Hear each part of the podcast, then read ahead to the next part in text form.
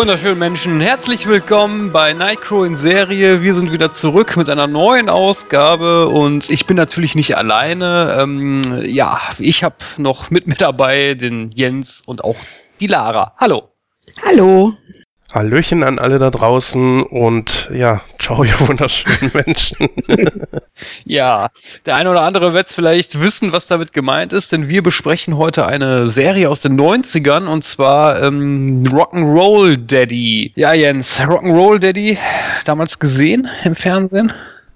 Eher verinnerlicht, würde ich sagen. Und ich glaube auch, dass so mancher jetzt echt den, die Hände über den Kopf zusammenschlägt und denkt so, hä, was besprechen die da? Ja, ist eine ganz spezielle Serie, die auch nur dreimal im TV gelaufen ist, aber da kommen wir dann später mal drauf. Ja, richtig, genau. Ähm, ich kann mich da auch ganz dunkel dran erinnern. Ich habe jetzt als auf Vorbereitung auf diese Sendung mir nochmal äh, die ganzen Folgen angesehen.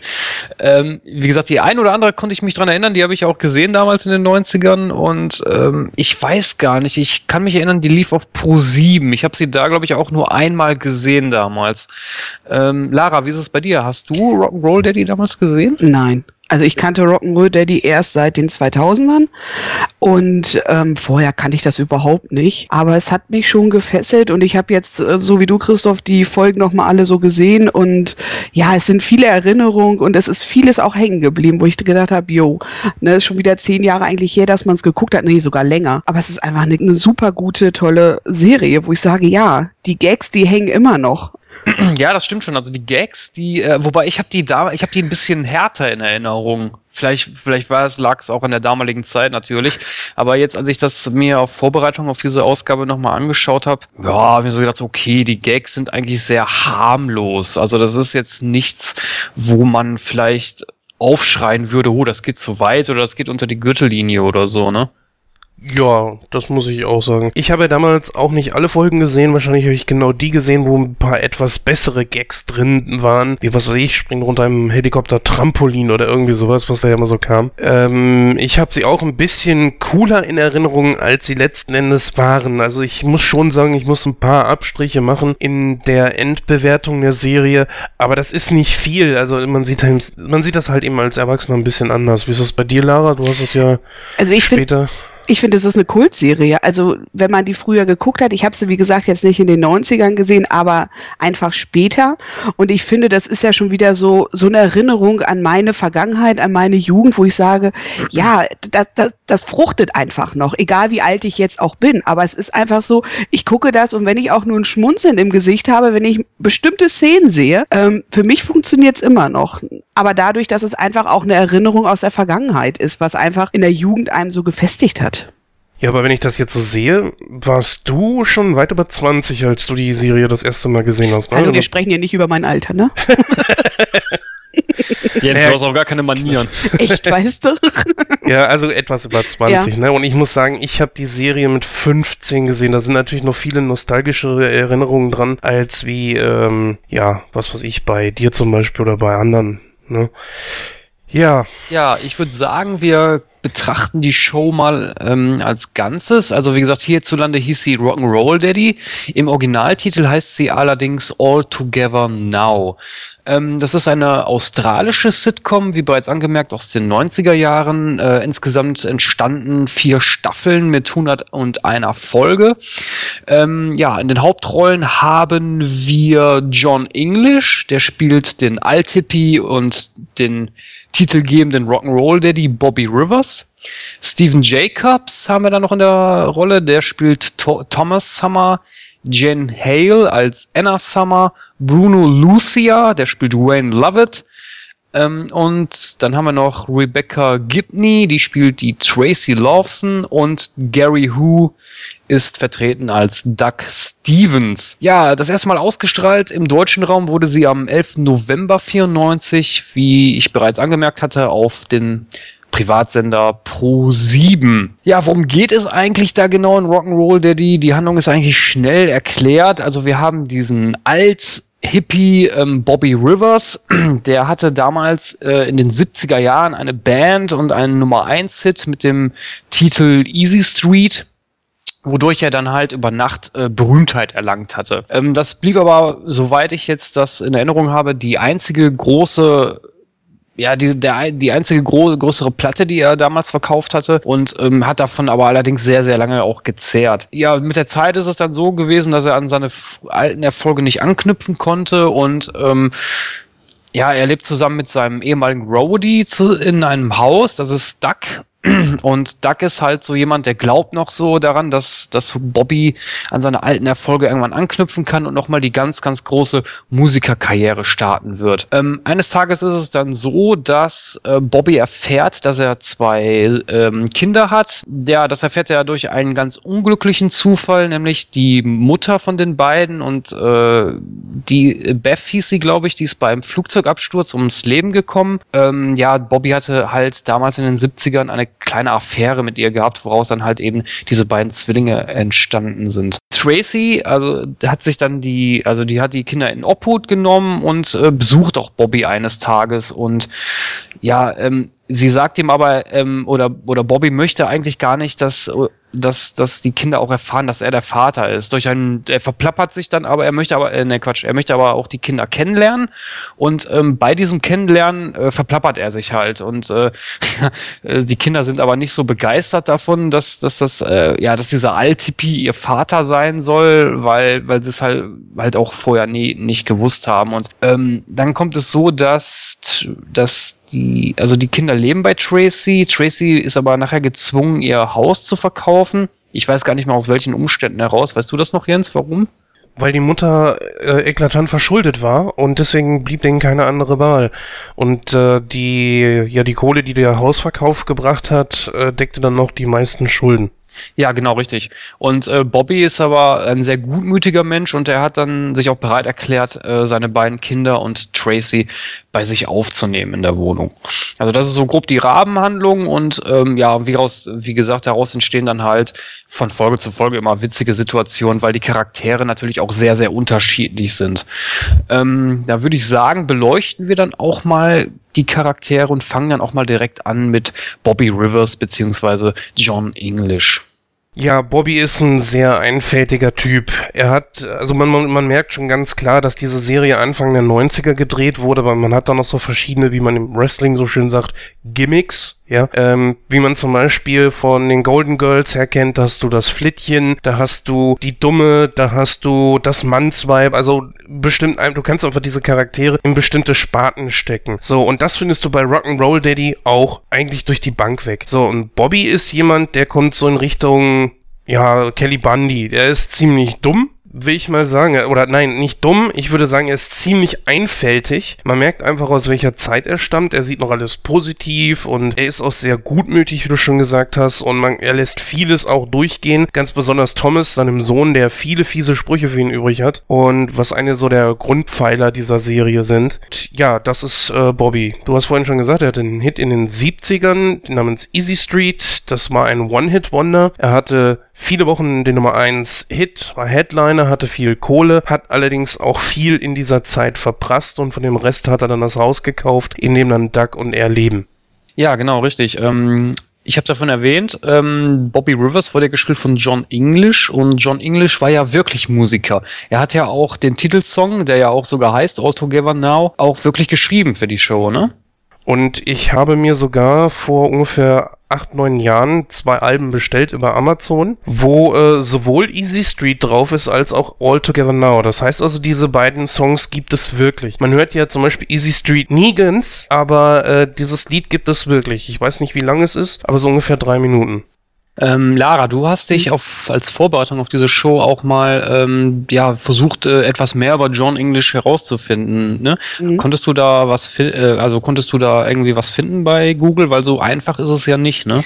Nee, also es ist überhaupt nicht einfach. Ähm, aber einiges habe ich herausgefunden, ähm, dass er halt die, das ist die einzige Serie, die er gedreht hat. Der hat auch weiter gar keinen Film gedreht, was ich jetzt herausgefunden habe. Was er gemacht hat, er hat ganz, ganz viele Alben gemacht, also er hat ganz viel Musik gemacht. Ähm, ich habe vorhin noch mal gezählt, ich glaube, es waren ungefähr 25 Alben und sein letztes Album kam sogar letztes Jahr sogar noch raus. Und ähm, das hat er die ganzen Jahrzehnte gemacht. Er hat vier Kinder. Das, das und er war verheiratet.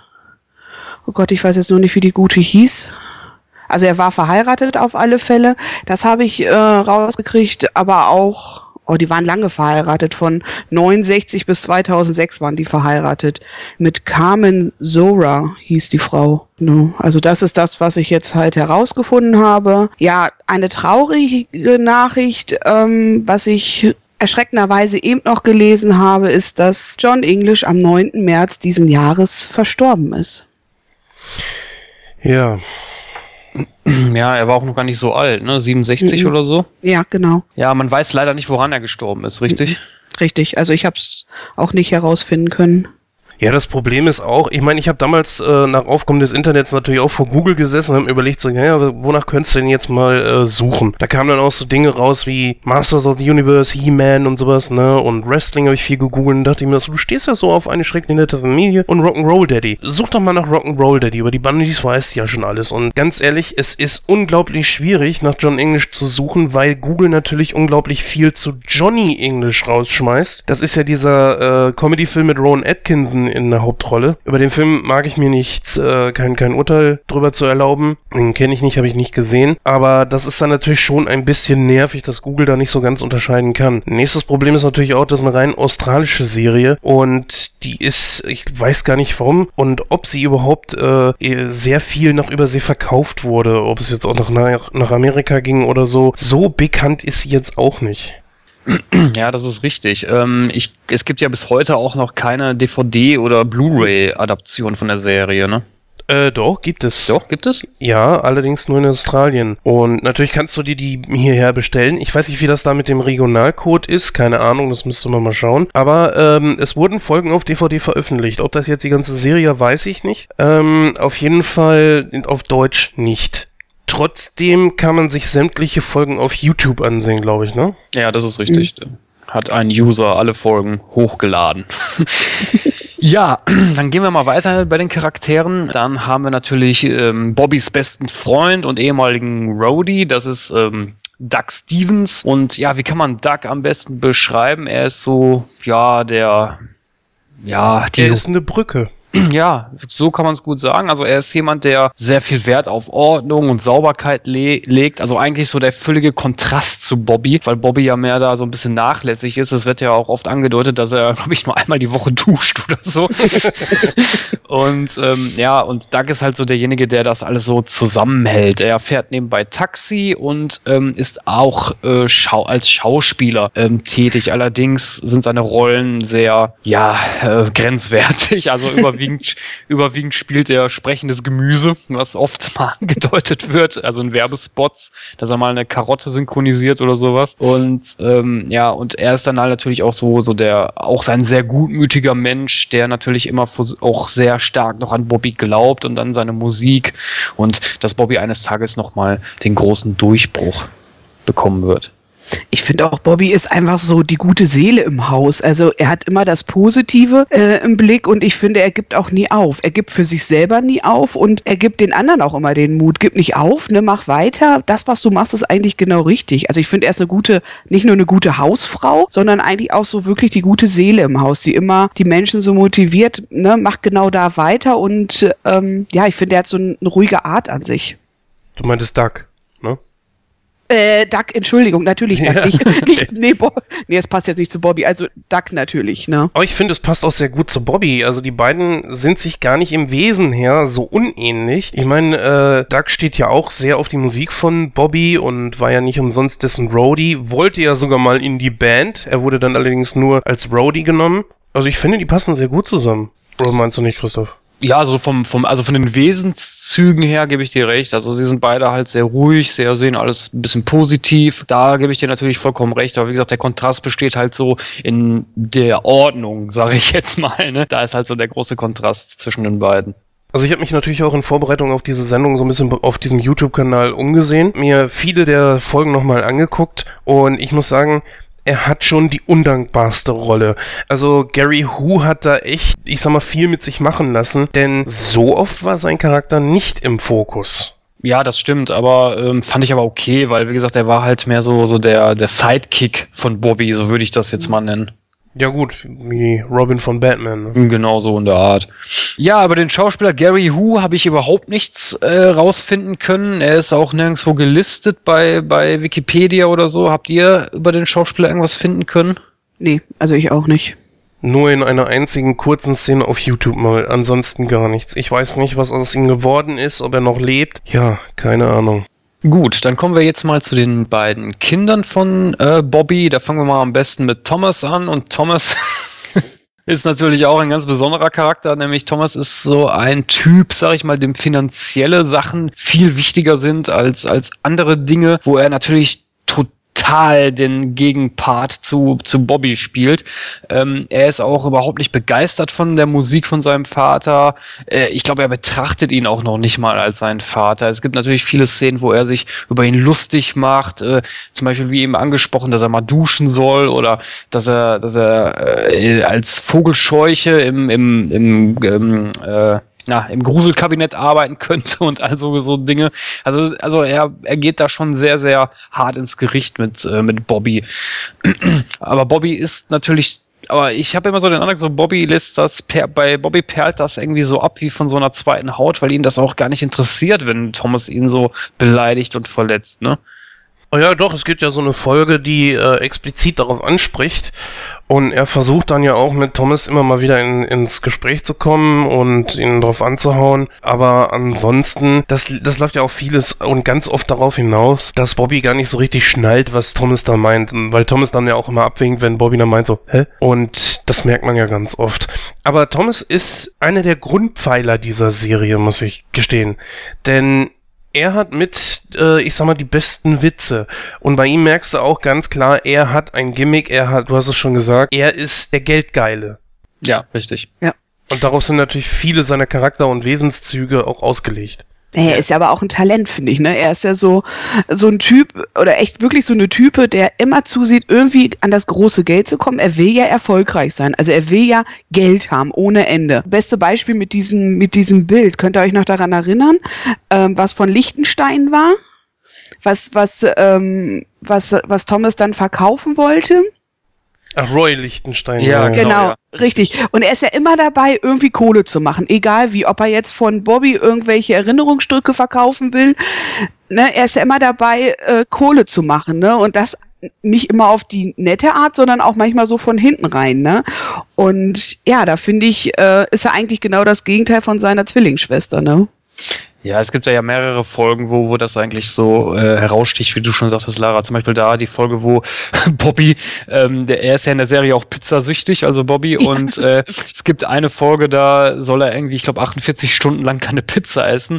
Und Tommy, ähm, äh, also es ging um Schulden, die, die, äh, also die Wette war irgendwie, wenn Bobby 48 Stunden keine, keine Pizza bestellt, ähm, dann braucht er die Schulden nicht zurückzahlen, die er sich über die Laufe der Jahre von seinen Familienmitgliedern geliehen hat. Und äh, sollte er das nicht schaffen, müsste er aber die Schulden verdoppeln und halt das Doppelte zurückzahlen. Und, und, und Thomas versucht ihm aber immer wieder irgendwelche Pizzastücke unterzujubeln, damit er ja die Wette verliert, damit er halt möglichst mehr Gewinn aus dieser Wette rausschlagen kann. Ne?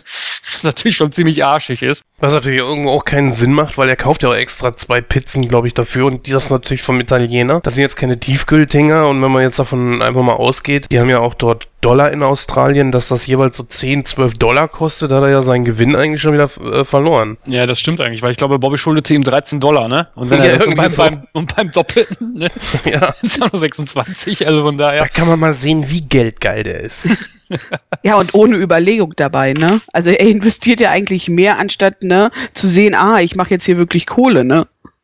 Also deshalb merkt man ja, dass er immer irgendwie erfolglos ist mit seinen Geldgeschäften. Ja, es gibt da ja noch eine andere Folge, wo Bobby dieses wertvolle Album besitzt von den ähm, Per Purvis and the Predators oder so ähnlich, meine ich hieß äh, es. Johnny Purvis und the Predators, genau. Ja, genau, richtig. Und das ist ja so ein, ein, ein großes Sammlerstück gewesen, weil davon nur eine Platte verkauft wurde und Bobby hatte halt diese Platte. Und als Thomas das Cover findet, dann sieht er ja noch die Unterschriften von der ganzen Band und von Jimi Hendrix und dann kriegt er fast einen Herzinfarkt, als er dann den, den Sammler da anruft, weil er ihm irgendwie 125.000 Dollar dafür bieten wollte.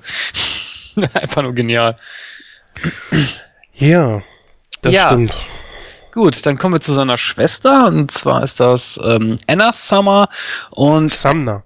Sumner. Äh, habe ich äh, ja Sumner richtig, nicht Summer. Ähm, Anna Sumner und ähm, ja, die ist natürlich auch irgendwo so ein, so ein Gegenpol zu Thomas, weil ich finde, sie versteht sich eigentlich besser mit mit ihrem Vater. Zumindest habe ich so, da hat man so den Eindruck, dass sie auch die, der Musik nicht so ganz abgeneigt ist, die Bobby damals gemacht hat.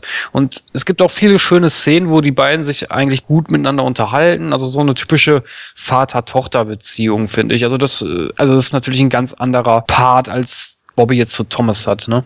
Obwohl Thomas Bobby auch liebt, das, das sieht man immer wieder. Er ist halt eben nur nicht so ganz einverstanden mit Bobby. Bei Anna, finde ich, ist man sich, glaube ich, nicht von Anfang an so richtig sicher gewesen, in welche Richtung will man denn jetzt mit ihr? Weil sie avanciert ja irgendwann auch zur, glaube ich, Umweltaktivistin und irgendwann gab es ja auch so eine Folge, wo sie zur totalen Zicke wird. Und ab da finde ich, dass ihr Charakter auch ein bisschen, ja, ein bisschen zickiger und auch selbstbewusster geworden ist. Also sie geht harscher gegen die anderen vor. Das machte sie doch etwas unsympathisch.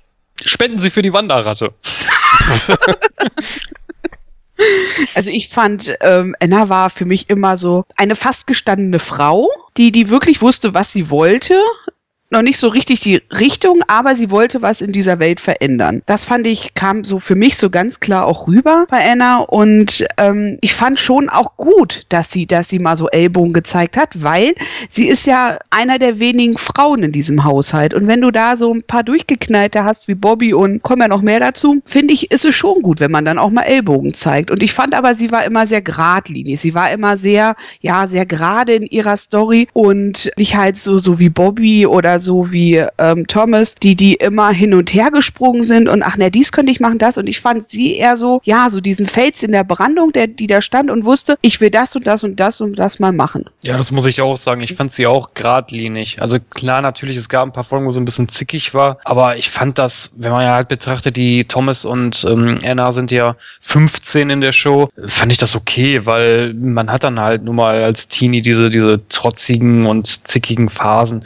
Von daher fand ich das das eigentlich völlig akzeptabel. Sie waren ja auch in der Pubertät, ne? Genau, richtig, das meine ich ja. Ja, dann kommen wir zu der zweiten Frau im Bunde und zwar ist das Tracy Lawson und die wird gespielt von Rebecca Gibney. Ja, Tracy kann man, ja, wie kann man Tracy beschreiben? Das ist ein bisschen schwieriger, finde ich. Also sie ist ja, ähm, sie hat sich ja natürlich jahrelang um die Kinder von Bobby gekümmert. Ähm, war, glaube ich, wenn ich das richtig in Erinnerung habe, eine gute Freundin von Beth, also von den, von der leiblichen Mutter der beiden. Ja, schwierig. Also ich, ich fand den Charakter immer schwierig einzuordnen, weil sie war halt immer da. Ne?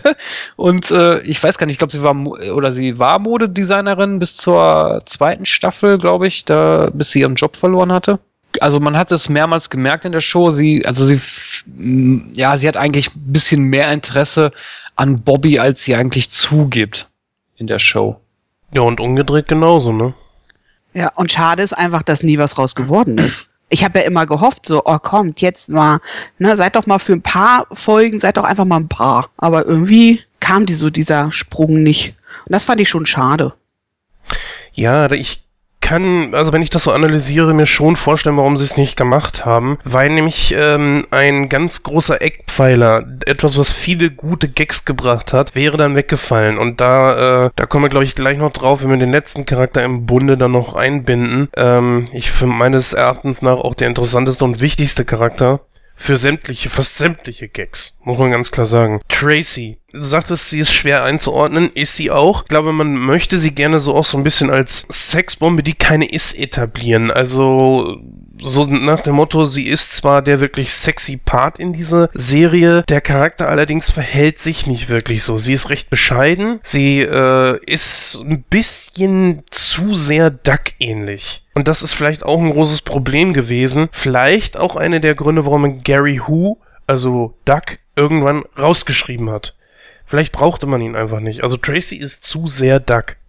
Ja, das stimmt. Also das kann man gut so zusammenfassen. Das sehe ich genauso. Na, also ich fand sie jetzt gar nicht unsympathisch. Ich fand, sie passte ganz gut so mit rein. Ja, wie gesagt, was ich gerade schon gesagt habe, ich fand es einfach schade, dass nie was aus den Beinen geworden ist. Aber wäre dann auch die Frage, in welche Richtung wäre diese ganze Serie dann gerutscht, ne? Das, mhm. ja, aber ich Ja, das kann ich, ja. das, das werden wir später noch sehen, mhm. wenn der große Abfall dieser Serie kommt. Meines, meines ist meine Meinung. Also, aber da mhm. sprechen wir später noch drüber.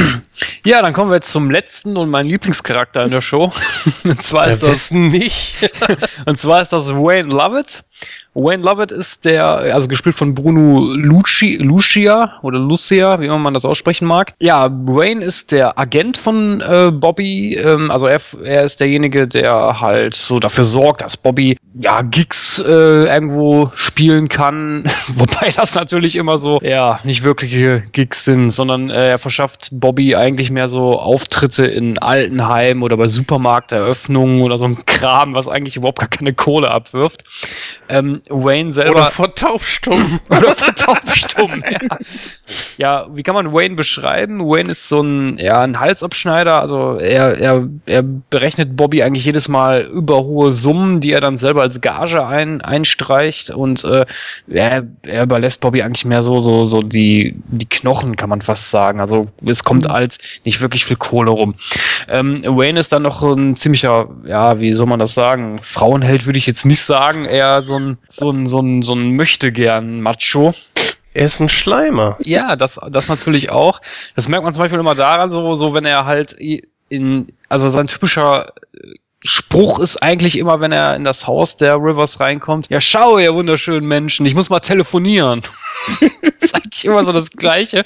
Dann ruft er irgendwie bei seiner Familie in Sizilien an, weil er keinen Bock hat, von sich zu Hause aus zu telefonieren. Und ähm, ja, er selber äh, wohnt, glaube ich, auch noch bei seiner Mutter. Heißt eigentlich Mario, aber er möchte nicht, dass man ihn Mario nennt, sondern Wayne.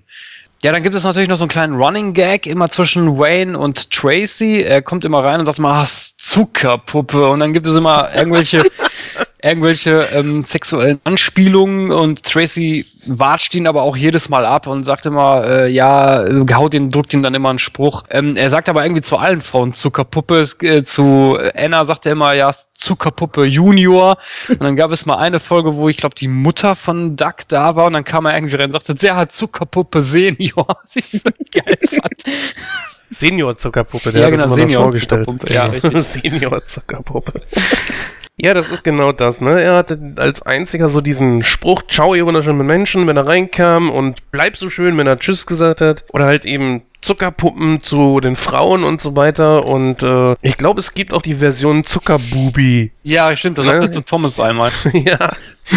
Und ja, genau, das ist halt einfach der interessanteste Charakter, weil er so total im Kontrast zu allen steht wenn auch gleich man ihn mit ein bisschen mit Thomas vergleichen kann, denn beide teilen sich so die Gier das ist ja auch etwas, wo die beiden, die sich eigentlich überhaupt nicht mögen, dann trotzdem ab und zu zusammenarbeiten. Und da hat man einfach einen Charakter geschaffen, den man überall irgendwie ein bisschen reinpacken kann. Der würde mit Tracy zusammenarbeiten, weil er ihr an die Wäsche will.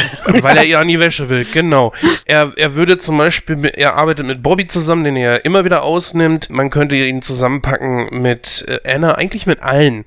Ne? Und das ist, äh, ich glaube, so der der Stützpfeiler der Serie. Denn wäre Wayne rausgegangen aus der Serie, rausgestrichen worden, hättest die Serie wegschmeißen können. Und Wayne ist ja auch ein Kandidat, finde ich, der macht ja einfach nur gute Laune. Der kommt rein, reißt seinen Spruch, ne, und man weiß genau, oh, jetzt wird's echt witzig, ne, weil ich finde, es ist einfach ein witziger Charakter, ne. Er ist einfach auch, ja, eine Nulpe in dieser Welt, ne, möchte eigentlich immer die tollsten Frauen haben, hat aber gar keinen Erfolg, ne, möchte genauso wie Thomas erfolgreich sein, ist es aber nicht, zockt natürlich ähm, äh, Bobby immer ab, ne, und da finde ich immer, er macht durch seine Sprüche und durch sein Verhalten und sein Auftreten. Es ist ja wirklich so, die Tür geht auf und the show must go on. Und das finde ich ist genau bei Wayne genau das, was passiert. Vor allen Dingen die Klamotten, die der machen ja. hat. ja. ja, man merkt auch, man merkt auch, Bruno Lucia, äh, er ist einfach Stand-up-Comedian. Ja, er weiß, wie er sich zu verhalten hat, er weiß, wie er sich zu geben hat und dieses ganze Auftreten von ihm, ne? Er weiß, er ist nicht der hübscheste, da spielt er dann auch mit, weil er Wayne halt eben immer so anlegt, so nach dem Motto, Wayne ist cool, Wayne ist ein Frauenmagnet, ein Latin-Lover, was dieser Charakter allerdings überhaupt nicht ist. Aber trotzdem legt Wayne es halt eben immer so da und die anderen durchschauen das natürlich und weil sie halt eben genau wissen, irgendwo tief in sich ist Wayne schon auch noch ein anständiger Kerl, obwohl er so viel Scheiße baut. Lassen sie das meiste auch äh, mit sich machen, beziehungsweise über sich ergehen. Ja, wobei so, so wirklich so Momente, sage ich mal, wo so der gute Kern in ihm durchdringt, hast du aber wenig in der Show. Ja, das stimmt. Man hat ja, ja auch. Ja, doch, das stimmt. Entschuldigung. Man hat ja auch, ich finde immer nur kurze Fre äh, Frequenzen mit ihm, weil ich ähm, überlege gerade immer, er ist ja wirklich nur, er kommt rein, ne, sagt Ciao, ihr wunderschönen Menschen, geht zu seinem Telefon, telefoniert, ne, manchmal kommt er rein, hat für Bobby noch einen kurzen, Auf es sind immer nur so kurze Szenen. Ne, also Bobby und Doug und Anna und Thomas und Tracy, die sieht man mehr. Also die sind mehr in, in der Serie. Und ich finde so, Wayne ist so, er kommt rein wie ein Wirbelwind und geht wieder. Und das, das, aber ich finde, das funktioniert auch bei ihm. Ja, aber er ist nicht nur, erstmal drehen sich sehr viele Folgen nur um ihn und um seinen Charakter. Zweitens, das darf man nicht vergessen, funzen die meisten äh, Running Gags auf ihn. Zum Beispiel, ciao ihr wunderschönen Menschen, seine Begrüßung, seine Verabschiedung, die Interaktion mit den anderen Leuten. Ne? Stell dir mal vor, man nimmt Tracy raus und dieses äh, Szenario haben wir ja leider in der Serie, was dann plötzlich fehlt, weil diese geilen Anmachsprüche von ihm und wenn er da so einen geballert kriegt oder so, die, die, die Rebecca Gibney konnte da auch wirklich sehr gut gegen agieren und das war hammermäßig. Also das war echt lustig. Das war mit so die besten Gags überhaupt. Dann, dass er äh, diesen Running Gag mit irgendjemand spürt, so irgendwas Schlimmes passiert oder irgendwann redet über irgendwas ganz Schlimmes und jedes Mal kommt Wayne dann rein. ja. Und das, das sind halt eben so Running Gags, die eben nur auf ihn funzen. Und das ist so eine Sache, wo ich sage, das ist der wichtigste Charakter, mhm. wenn es um halt die Comedy geht. Also das, das meinte ich ja gerade auch, ne? Also er ist ja schon ein fester Bestandteil, aber dadurch, dass er nur so kurz, finde ich, immer da ist, ist das für uns Zuschauer, ist das wirklich einprägend, weil jeder, der diese Serie kennt, ne, und einer sagt, ne, ciao, ihr wunderschönen Menschen, weiß jeder genau, um welche Serie es sich handelt, ne? Also das ist, das, das ist einfach so. Dadurch, dass diese Sprüche, die er reißt, einfach so witzig gewesen sind oder auch noch witzig sind und weil die einfach bei uns so eingeprägt sind. Genau. Ja, dann würde ich sagen, ähm, haben wir dann soweit die Charaktere abgefrühstückt. ja, dann kommen wir mal zu der Show an sich. Ähm, Wäre natürlich jetzt ein bisschen sinnlos, alle Folgen durchzugehen. Ach, sind ja nur 101. Ja, also kein deswegen, Thema. deswegen würde ich sagen, konzentrieren wir uns mal auf die einzelnen Staffeln. Und fangen wir mal mit Staffel 1 an. Da haben wir natürlich die Pilotfolge, wo natürlich äh, alles erklärt wird, wie, äh, wie ich es auch vorhin schon ähm, bei meiner Einleitung erzählt habe, wo dann natürlich die Geschichte erstmal einmal erzählt wird. Ja, Staffel 1, was fällt euch denn dazu ein, Jens? Ja klar, fangen wir mal von vorne an und zwar mit dem Piloten wir kriegen innerhalb von wenigen Minuten reingedrückt, wer Bobby ist, wer Doug ist. Es fängt ja gleich mit Doug an. Äh, man merkt, er ist Schauspieler. Ich weiß nicht, ob auch in den ersten paar Minuten erwähnt wird, dass er hauptsächlich Taxi fährt. Also dieser Mann ist ein unglücklicher Schauspieler, kriegt kaum irgendwelche Rollen.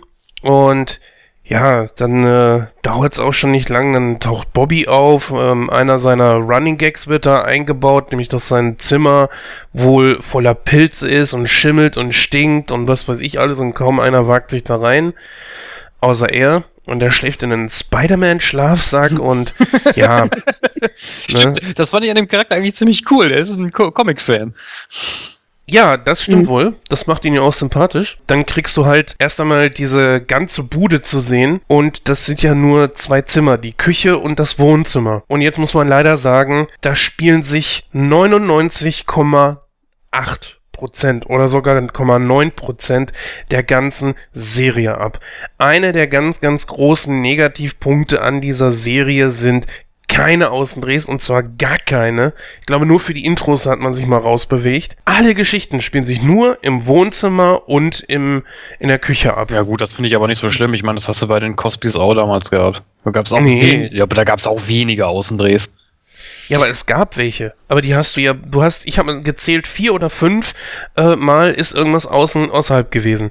Einmal, wo Bobby nachts am, am Tellerwischen war in, in diesem Theaterrestaurant, dann wo Anna bei dieser Quizshow war, dann diese äh, Feier mit Jodie auf, auf, in der Schule. Ähm, ja, da wird schon schwierig. Bobby, wo er Tracy in New York besuchen will, in diesem Fahrstuhl. Und dann wird's auch schon schwierig. Also da ist nicht viel. Und das finde ich ehrlich gesagt sehr schade. Gelinde gesagt auch ziemlich bescheiden. Denn, ähm, dass man so wenig Zeit für Studiodrehs hat oder so, naja. Kommen wir mal zurück zum Piloten. Ja, also man sieht halt eben die ganze Bude, die auch wirklich, äh, die, die Mauern sind nicht vollständig ausgebaut. Äh, das heißt, äh, man sieht dann noch Ziegel einzeln aus der Wand hängen und so eine Geschichte und. Wobei das sah aber ziemlich cool, das sah aber ziemlich cool aus.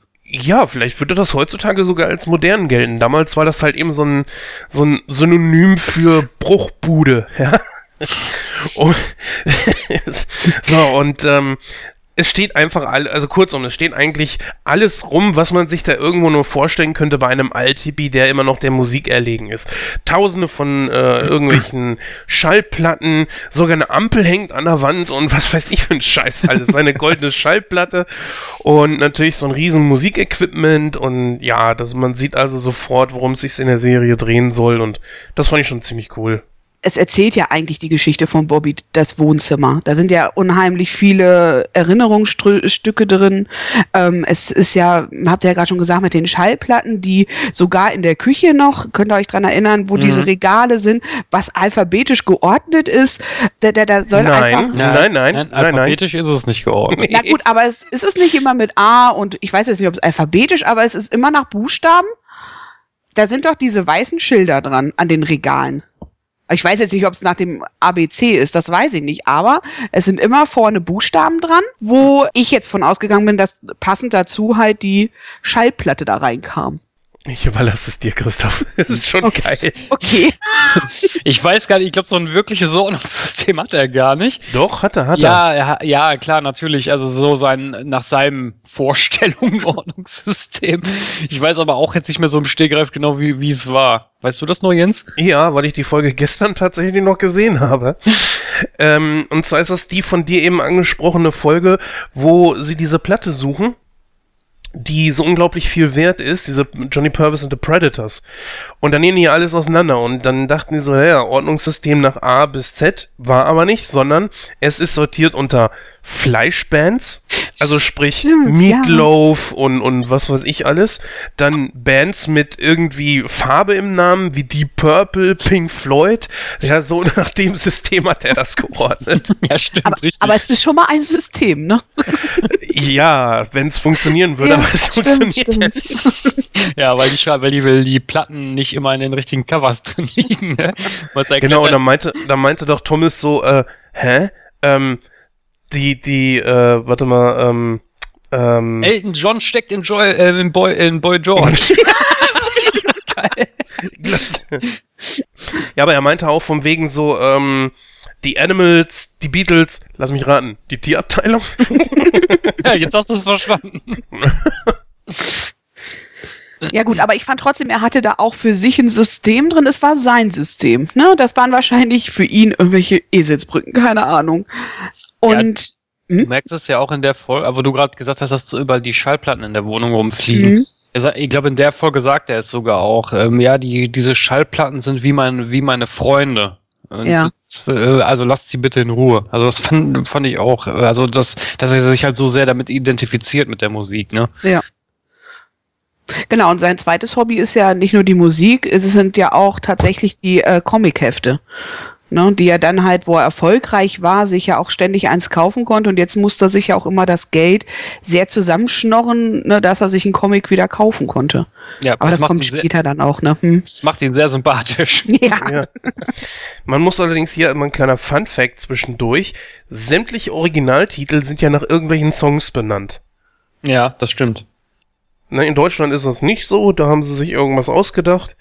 Aber im Original waren sie da doch etwas kreativer und haben sich irgendwelcher Songs bedient. Was weiß ich, wenn jetzt zum Beispiel äh, pff, ähm, zum Beispiel Born to be Wild, die dritte Folge.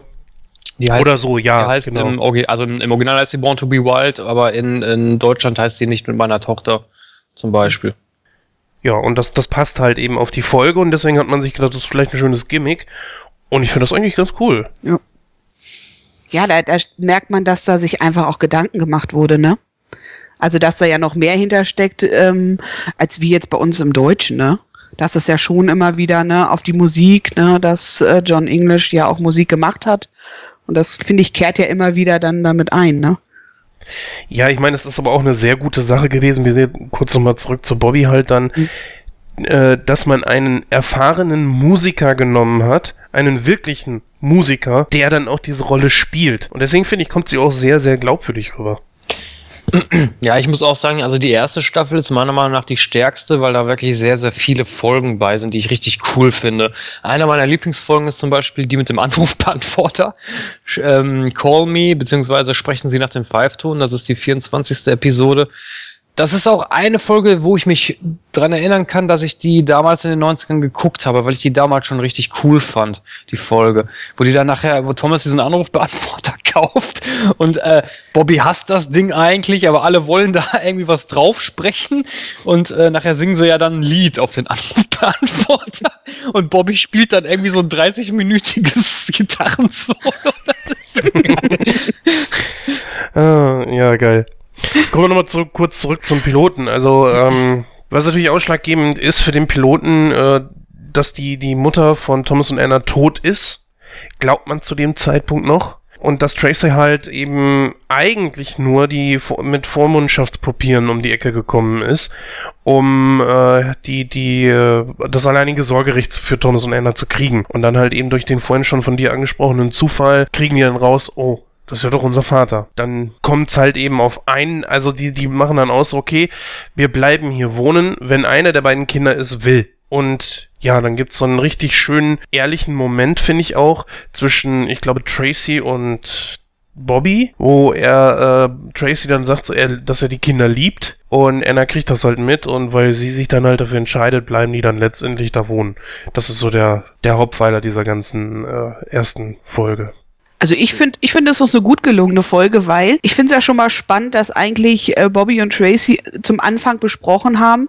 Er wollte sie ja nun kennenlernen und das besprochen wurde, es würde aber nicht verraten, dass du der Vater bist, ne? Und es dauert ja keine drei Sekunden, die sind ja drin, ne?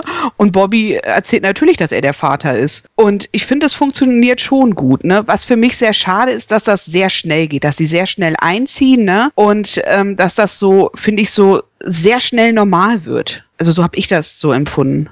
Dass das ja, so, also ich meine, wenn du dein Kind ähm, nach 15 Jahren das erste Mal kennenlernst und ja, auf einmal ziehen sie doch ganz schnell bei dir ein, beziehungsweise sie übernachten ja die erste Nacht da erst. Und das entwickelt sich, aber ich finde, es ist alles so schnell auf einmal. Ja, aber das hast du ja in vielen Sitcoms so. Mhm. Ich meine, wenn wir da jetzt mal Alf betrachten, wie schnell wird das normal, dass ein Außerirdischer bei den Tenners lebt, ne? Stimmt, ganz, ganz normal, ne? ja, das ist schon richtig, das darf man auch nicht vergessen, ne, dass das einfach in so Serien so, so ist, ne, weil was soll man sich lange auch damit aufhalten, aber es ist einfach so eine persönliche Sache, da denke, oh, schade, ne, so schnell auf einmal, zack, sind's drin und Natürlich startet dann auch die Serie richtig erst, ne? Und dadurch, dass die sich ja auch nur in wenigen Räumen aufgehalten haben, müssen sie ja gleich einziehen. Genau, richtig. Was ich sehr schön fand an der, an der, an dem Film war gewesen, dass man, also ich zumindest, dass ich das Bobby total abgenommen habe, als er das erste Mal auf seine Kinder trifft. Weißt du, so dieses, oder diese, diesen Funken so. Also, ich hatte so das Gefühl, man merkt richtig bei Bobby, es sprießen die F äh, Vatergefühle rein, raus, wie auch immer. Ja, das da muss ich gedacht, auch, das, ne, muss das, ich auch das kam sagen. total rüber. Das muss ich auch sagen. Ich fand, ich fand das auch nicht irgendwie doof gelöst, dass er sich so verplappert hat, weil ich fand das, weil das war, das hat auf den Charakter gepasst, weil er nun mal halt so gutmütig und einfältig ist. Und das fand ich, ich fand das okay. Also es war jetzt nicht so, dass ich jetzt gedacht habe, okay, das wäre jetzt so, äh, wie so, ja, Deus Ex Machina würde ich jetzt nicht sagen, aber so, so, so ideenlos. Aber ich fand, es war es überhaupt nicht, weil es halt auf den Charakter auch wirklich zugetroffen hat. Ja, ich habe es ja gerade schon gesagt, äh, einer meiner Lieblingsfolgen ist die Nummer 24. Aber wie gesagt, ich fand die erste Staffel sowieso, hatte mit die stärksten Folgen. Äh, eine andere Folge, die ich zum Beispiel richtig gelungen fand, war äh, der geklaute Song. Das ist ja die Folge 21, wo es ja darum ging, ähm, dass Easy Street gar nicht von Bobby war, sondern dass äh, ein ehemaliges, ich weiß gar nicht mehr, ein ehemaliges Crewmitglied war es, glaube ich, oder? Oder war es eine andere, anderes, andere Band? Ich weiß es nicht mehr so genau. Der hatte, glaube ich, irgendwie in eine Zeitung mal geschrieben, ja, der Song ist gar nicht von Bobby Rivers, sondern von mir. Also man müsste eigentlich davon ausgehen, dass er an die Decke geht und sagt, ja, wie kann er sowas behaupten und so, aber er bleibt da irgendwie ganz ruhig und sagt, äh, ja, wenn er glaubt, dass das sein Song ist, dann ist das schon in Ordnung und so weiter. Wo ich dann nur so gedacht habe, so, hä, was ist denn jetzt mit dem kaputt? Wenn ich sie, ich versuche gerade mich daran zu erinnern, die Folge habe ich nicht gesehen in der Vorbereitung. Ah, okay. Ich kenne sie allerdings. Ich glaube, dass Bobby und dieser Typ mal ein paar Songs zusammen gemacht haben. Ich bin mir nicht ganz sicher. Aber Bobby hat dann letztendlich Karriere gemacht. Ja, das ist richtig, aber der Song war ja wirklich von Bobby. Das kommt ja am Ende der Folge raus. Aber ich fand das immer so ein bisschen komisch, dass er, dass er halt nicht gesagt hat, äh, direkt gesagt hat, so ja, der Song ist von mir. Äh, weil, die, weil er sagt das ja auch vor seiner Familie noch nicht mal. Da sagt er ja auch nur irgendwie so, ja, äh, wenn er glaubt, dass der Song von ihm ist, ist das in Ordnung. Und äh, alle sind ja dann irgendwie enttäuscht, weil sie halt gedacht haben, ja, er, äh, weil er den Song an, in Anführungsstrichen geklaut hätte, ne? Ja, das ist wieder zum Beispiel so eine Sache, wo du siehst, dass sich äh, zum Beispiel Doug und Bobby sehr unterscheiden. Doug hätte zum Beispiel nicht so reagiert. Bei Bobby zum Beispiel siehst du, dass er unglaublich stur sein kann. Wenn er etwas nicht will oder von etwas sehr überzeugt ist, dann, dann schaltet der echt um auf äh, trotzig beziehungsweise stur. Und erinnerst du dich zum Beispiel an die Folge, wo er äh, fast taub ist? Ja. Da weigert er sich ja auch strikt, äh, das zu akzeptieren. Ja, stimmt, richtig. Hast du recht. Mhm. Ja. Ja, eine andere Folge, die mir noch positiv im Gedächtnis geblieben ist, ist die äh, Folge der Vampir von nebenan. ist auch nicht schlecht, ja. Die finde ich auch super. Wo, ähm, ich weiß gar nicht, ich glaube, da ist ein neuer Nachbar eingezogen und äh, ja, Bobby und Duck halten ihn für einen Vampir, äh, weil er irgendwie, weil sie ihn irgendwie nachts beobachten, wie er den Garten umgräbt oder und alles bei ihm dunkel und mit Kerzen ist. Und eines Tages ist es dann so, dass ähm, ja, Tracy diesen Nachbarn zum Essen einlädt. Und dann kommt auch Wayne irgendwie rein und erzählt irgendwelche Horrorgeschichten aus seinem Heimatdorf in Sizilien, wo auch ein Vampir gelebt hat. das ist so geil. Und dann klingelt es irgendwie an der Tür, da steht dieser, dieser Nachbar da halt vor der Tür und Wayne gerät völlig in Panik und haut dann ab. Und Bobby und Doug hängen sich, glaube ich, Knoblauch irgendwie um und äh, ja, wie kannst du den hier nur einladen und so. Ach, herrlich. Die Folge ist großartig. Das ist sie ja. Und sie endet ja auch mit einem Mysterium. Also irgendwie hat man, glaube ich, durch diese Folge so ein bisschen dem Übernatürlichen Einzug gehalten in der, in der Serie, ohne es zu tun und ohne es weiter zu verfolgen. Aber sie machen ja ein Bild mit Bobby und dem Vampir. Mhm. Und man weiß ja bekanntlich, dass man, mit, dass man von Vampiren einfach keine Bilder machen kann, weil sie nicht sichtbar sind da drauf. Richtig. Und Bobby umarmt da ja eigentlich den äh, Vlad. Hieß der Vlad? Ich weiß gar nicht. Ich glaube, ja, Vlad hieß er. Auf jeden Fall, äh, wenn du später zum Schluss das Bild siehst, dass die einfach auf den Tisch hauen, ohne es anzugucken, ist ja so, so, ein, äh, so eine Polaroid. Mhm. Und das liegt dann ja und entwickelt sich ja ganz langsam, kennt man ja noch von früher. Und die gucken da gar nicht drauf und verlassen dann alle den Raum. Und dann, dann geht ja die Folge offline mit einem Totalshot auf dieses Bild, wo Bobby eigentlich nur den Arm ausstreckt. Aber eigentlich hat er ja diesen Vlad in der, im, im Arm, aber der ist nicht zu sehen. ja, richtig, stimmt. Das fand ich, das fand ich eine gute Schlusspointe. Richtig, genau. Ähm, ich spiele ungern den, den, äh, den Verderber dieser guten Stimmung, aber ich komme zu einer meiner Folgen, die ich unglaublich gut finde. Und zwar von Vätern und Söhnen im Original heißt die Yesterday's Hero. Äh, wer die mal gucken möchte, es ist die Folge 19 der ersten Staffel. Da kommt nämlich ein ehemaliges Bandmitglied von Bobby und besucht ihn, nämlich das ist Locky Burns. Das ist das einzige Mitglied der ehemaligen Band, dem wir jemals zu Gesicht bekommen werden. Und das ist eine unglaublich traurige Folge, finde ich. Erinnerst du dich daran, Christoph? Oh, da muss ich jetzt nachdenken. So genau weiß ich das nicht mehr. Ich weiß nur, dass Lokis Sohn da Selbstmord begeht in der Folge, ne? Richtig. Genau. Und das, genau. Und ich habe Lara die Folge ja auch empfohlen. Das, du hast sie ja auch, glaube ich, gesehen, ja, ne? Ich habe die auch gesehen. Also ja. fand die auch sehr, sehr gut. Also ich muss dazu sagen, ich finde eigentlich jede Folge, wo Bobby Musik macht, auch gut. Ne, das sind ja, ich finde jetzt nicht so viele Folgen, aber einige sind da schon zwischen. Und das war ja auch so eine Folge, wo er dann halt ne, mit seinem alten Bandmitglied da Musik gemacht hat, ne, der ja eigentlich ja erwachsen geworden ist, ne, mitten im Leben steht, erfolgreich ist, ne, der halt ähm, ja Musik eigentlich nicht mehr im Kopf hat, sondern nur äh, alles andere, also Arbeit und äh, verliert eigentlich auch so den den den Spaß am Leben. Und ich finde, Bobby führt ihn gut dahin. Ja, traurig an der Geschichte ist natürlich natürlich, dass ja der Sohn halt ja Selbstmord begeht, der halt ständig bei Bobby angerufen hat und sein Vater sollte sich doch melden und so. Ja, und dass es dann ja leider zu spät war.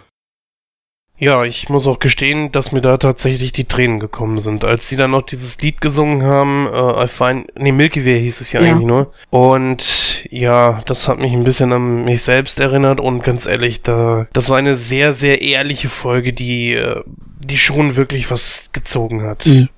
Und als die beiden dann da noch zusammen gesungen haben, heftig. Äh, ich komme zu einer anderen Folge, die ich auch ziemlich gut fand. Und zwar ist es die Folge 18, also eine davor ist der französische Liebhaber. Und zwar äh, hat ja da Tracy so einen französischen äh, Freund, namens Etienne. Und ähm, ja, sie überlegt, ob sie mit ihm nach Paris gehen soll. Das heißt, würde natürlich bedeuten, sie ist aus der Serie raus. Und äh, da steht ja immer noch so dieses Ding, dieser ganz große Elefant, der ja die ganze Zeit in der Serie, wo Tracy, bis Tracy äh, gegangen ist, immer im Raum stand zwischen ihr und Bobby. Und der ist dann natürlich da und das ist wie so ein Magnet und sie, sie weiß nicht, soll sie gehen oder nicht. Und sie sagt auch, ja, Etienne, ich hab dich gern, aber sie spricht nie von Liebe. Mhm. Und ja, dann kommt dieses sehr, sehr kurz, aber wirklich schöne Lied, eingesungen natürlich auch wieder von John English. Ähm, was unglaublich schön war, finde ich. Und er ist ein wirklich guter Musiker. Und ähm, ja, dann, da, letzten Endes geht sie ja nicht. Sie bleibt ja da, weil ähm, dieser Typ, und das ist auch ein sehr, sehr ehrlicher Moment, eine sehr, eine sehr coole Szene. Dieses Lied ist ja, Bob, Bobby schreibt ja dir während über dieser ganzen Folge diesen Song und irgendwas fehlt die ganze Zeit. Und dieser äh, französische Liebhaber ist halt eben selber Musiker, nur halt eine andere Richtung, ich glaube Oper. Dann hat er ähm, die Idee, er soll doch ein Haar einführen. Und Bobby ist natürlich äh, ein bisschen eifersüchtig auf den Typen und kann ihn überhaupt nicht ab. Und merkt dann so, scheiße, der Typ hat auch noch recht. Und das sieht Etienne dann letzten Endes nach einem Gespräch mit Tracy, wo Tracy ihm dann sagt so, ich weiß nicht, ob ich gehen soll. Und dann sieht Etienne diesen, äh, dieses Lied, was Bobby kurz zuvor sogar gesungen hat, sieht diesen Liedtext und meint so, er hat es tatsächlich in Haar umgeändert. und merkt so, er ist hier überflüssig. Er merkt, wo die wahren Gefühle der Frau liegen und verpisst sich. Und das fand ich richtig cool. So, so nach dem Motto so, die Sprache der Musik, dem wird hier mal Ausdruck verliehen. Das ist wahre Kunst, das ist wahres, wahres Gefühl, dass ein Musiker erkennt durch, durch die Zeilen, die Musikzeilen eines anderen, was hier Sache und Tango ist. Und er verabschiedet sich und geht. Ohne zu murren. Find ich, fand ich sehr, eine sehr, sehr coole Folge. Also ich fand die auch gut. Ich fand auch gut, ähm, einfach ähm, dieses, dieses Gefühl zu haben, ja, er, er zieht sich zurück, er sieht das, da ist eine große Liebe zwischen äh, den beiden und ähm, ja, der Franzose geht einfach. Also das fand ich so richtig respektvoll, dass er sagt, nee, ne, ich, ich quetsch mich da gar nicht zwischen, weil ich merke, es wird sowieso nicht funktionieren. Ich kann Tracy mit nach Frankreich nehmen, aber es bringt sowieso nichts, ne, wenn sie andere Gefühle hat. Und das Lied natürlich, also das fand ich auch richtig gut. Genau. Ja, es gibt natürlich in der ersten Staffel noch viele, viele weitere Folgen, die ganz gut sind, aber ich glaube, die dann noch zu besprechen, würde den Rahmen sprengen. Deswegen. Eine würde ich noch gerne ansprechen. Ja, na schön, Jens, dann sprich sie an. ich weiß gerade äh, nicht, wie der Name dieser Folge ist, aber das ist da, wo, ähm, wo, wo, na, wie heißt er? Wayne. Wo, wo Wayne und Tracy ausgehen, aus einer Not von Tracy heraus, und er nutzt das aus, macht sie betrunken und die beiden landen im Bett. Das ist eine der lustigsten Folgen von der ganzen ersten Staffel, finde ich. Der Morgen danach müsste das sein, 34. Ah, ja, genau, ja. Und das ist, wie gesagt, das ist eine der witzigsten Folgen überhaupt, wo Wayne mal so richtig den, den Arsch raushängen lässt und dann damit angibt, er hätte mit ihr geschlafen und so. Und letzten Endes kommt natürlich heraus, er hat es nicht. Ähm, trotzdem, sehr geil. Kennst du die? Meinst du mich jetzt? Ja, klar. ja, natürlich. Sonst hätte ich dir gerade nicht den Titel gesagt. ja. Sag doch mal was dazu. Mein Mann, Mann. Ja, ich muss auch sagen, das ist eine sehr witzige Folge, aber wie gesagt, es gibt in der ersten Staffel viele Folgen, die auch so auf Wayne zugeschnitten sind. Ich denke nur da so an die Folge Allein gegen die Mafia, wo meiner Meinung nach die witzigste Folge mit ihm, wo er dann nachher sich als, als Buddhist verkleidet. dann damit oh ja, ja, der sah ja aus wie, wie, äh, wie Gandhi, ja. ja, wie Gandhi wo er dann da so rumläuft, nur um sich vor der Mafia zu verstecken, ist auch eine herrliche Folge. aber wie gesagt, das sind, aber Wayne-Folgen finde ich in allgemein auch, äh, dass das die witzigsten mhm. sind. Ja, wie gesagt, also alles jetzt aufzudröseln, würde ein bisschen den Rahmen sprengen. Eine Kleinigkeit, die man natürlich noch ansprechen sollte, die Staffel, erste Staffel endet natürlich mit Folge 44 und das ist eine Weihnachtsfolge. Wo, ja, wir, dann, wo wir dann bei Folgen sind, die nicht so gut sind. Die war scheiße. Aber da übergebe ich mal das Wort an den Jens. Du liebst es, wenn ich es kurz mache. Das war Dreck, das war Mist, das war scheiße. Nein, das war einfach nur, nur Rotz. Wer das zusammengeschrieben hat, der muss gekokst, gekifft und, und gesoffen und was weiß ich alles auf einmal haben. Das ist so ein Dreck und Mist. Äh, nein, das war eine der schrecklichsten Folgen überhaupt. Tut mir leid, also die anderen Folgen habe ich aber jetzt zwei wirklich oder drei sogar sehr in den Himmel gelobt. Diese war Mist. Die war einfach scheiße. Es ist die einzige Weihnachtsfolge und äh, die war so miserabel geschrieben. Ich fand nicht mal die Gags wirklich gut. Das einzig Gute an der Folge war vielleicht hier so diese schnippischen Antworten, Antworten von der schwangeren Else da. Ja, da können wir es ja kurz machen. Ich kann mich da dem Jens anschließen. Ich fand die Folge auch grausam. Aber ich finde sowieso Folgen mit so, wo dann so was eingebaut wird, wie von wegen ja eine schwangere äh, Autos stehen geblieben, dieses ganze Gedöns, was wir bei Alf zum Beispiel ja auch mal hatten in einer Folge ich finde sowas immer, äh, äh, so, mhm. so ideenlos, weil es so 0815 ist. Nein, die Charaktere wirkten einfach total überdreht, besonders Bobby. Also um unseren Hörern äh, kurz eben zu erläutern, damit er auch weiß, worum geht es denn hier eigentlich. Man kann es zusammenfassen in, äh, man spielt hier so eine Art Weihnachtsgeschichte in dieser Folge nach. Ja, also die Charaktere erleben so eine Art Weihnachtsgeschichte. Und besonders Bobby ist da so, so, so einem okkulten Trip und sieht in allen irgendwas Übernatürliches und völlig schrecklich. Nee. Boah, nicht einmal Wayne kann's rausreißen. Ja, das stimmt. Aber naja, gut, wie gesagt, das ist so ein unrühmliches Ende der ersten Staffel. Äh, deswegen gehen wir dann mal direkt weiter zur zweiten Staffel. Und ähm, da stelle ich mal euch die Frage, welche Folgen waren da für euch besonders herausstechend? Da kommen wir mal gleich zu Louis der Lügner. Und zwar haben wir da ähm, einen, den ehemaligen Manager von Bobby, der während der Zeit von Still Waters wohl äh, für ihn zuständig war, der Wayne ziemlich ähnlich ist und die anderen auch täuscht und so weiter und äh, ich glaube, Bobby zieht dann sogar Louis Wayne vor und Wayne ist dann ausgebotet und man merkt einfach mal so, was für ein äh, Charakter, weil, weil Louis ist halt noch viel, viel verschlagener, was für ein Charakter denn äh, der, der Wayne wirklich ist. Also, dass da besser, also dass da mehr hintersteckt als wie. Also es ist ihm schon wichtig, mit Bobby zusammenzuarbeiten und er fühlt sich da auf seinem Platz, glaube ich, ziemlich bedroht. Ja gut, natürlich so. klar, aber ich würde das, ich habe das jetzt nicht so verstanden, dass das jetzt aus aus Gutmütigkeit bei Wayne ist, sondern eher, weil ich denke schon, dass Bobby seine größte Einnahmequelle ist und das sah er, glaube ich, eher droht. ich glaube, seine einzige, oder? Ne, seine einzige nicht, weil er vertritt ja auch Duck. Ah, okay. Ja, das ja, ist stimmt, etwas, das stimmt. ist nie so richtig rausgekommen.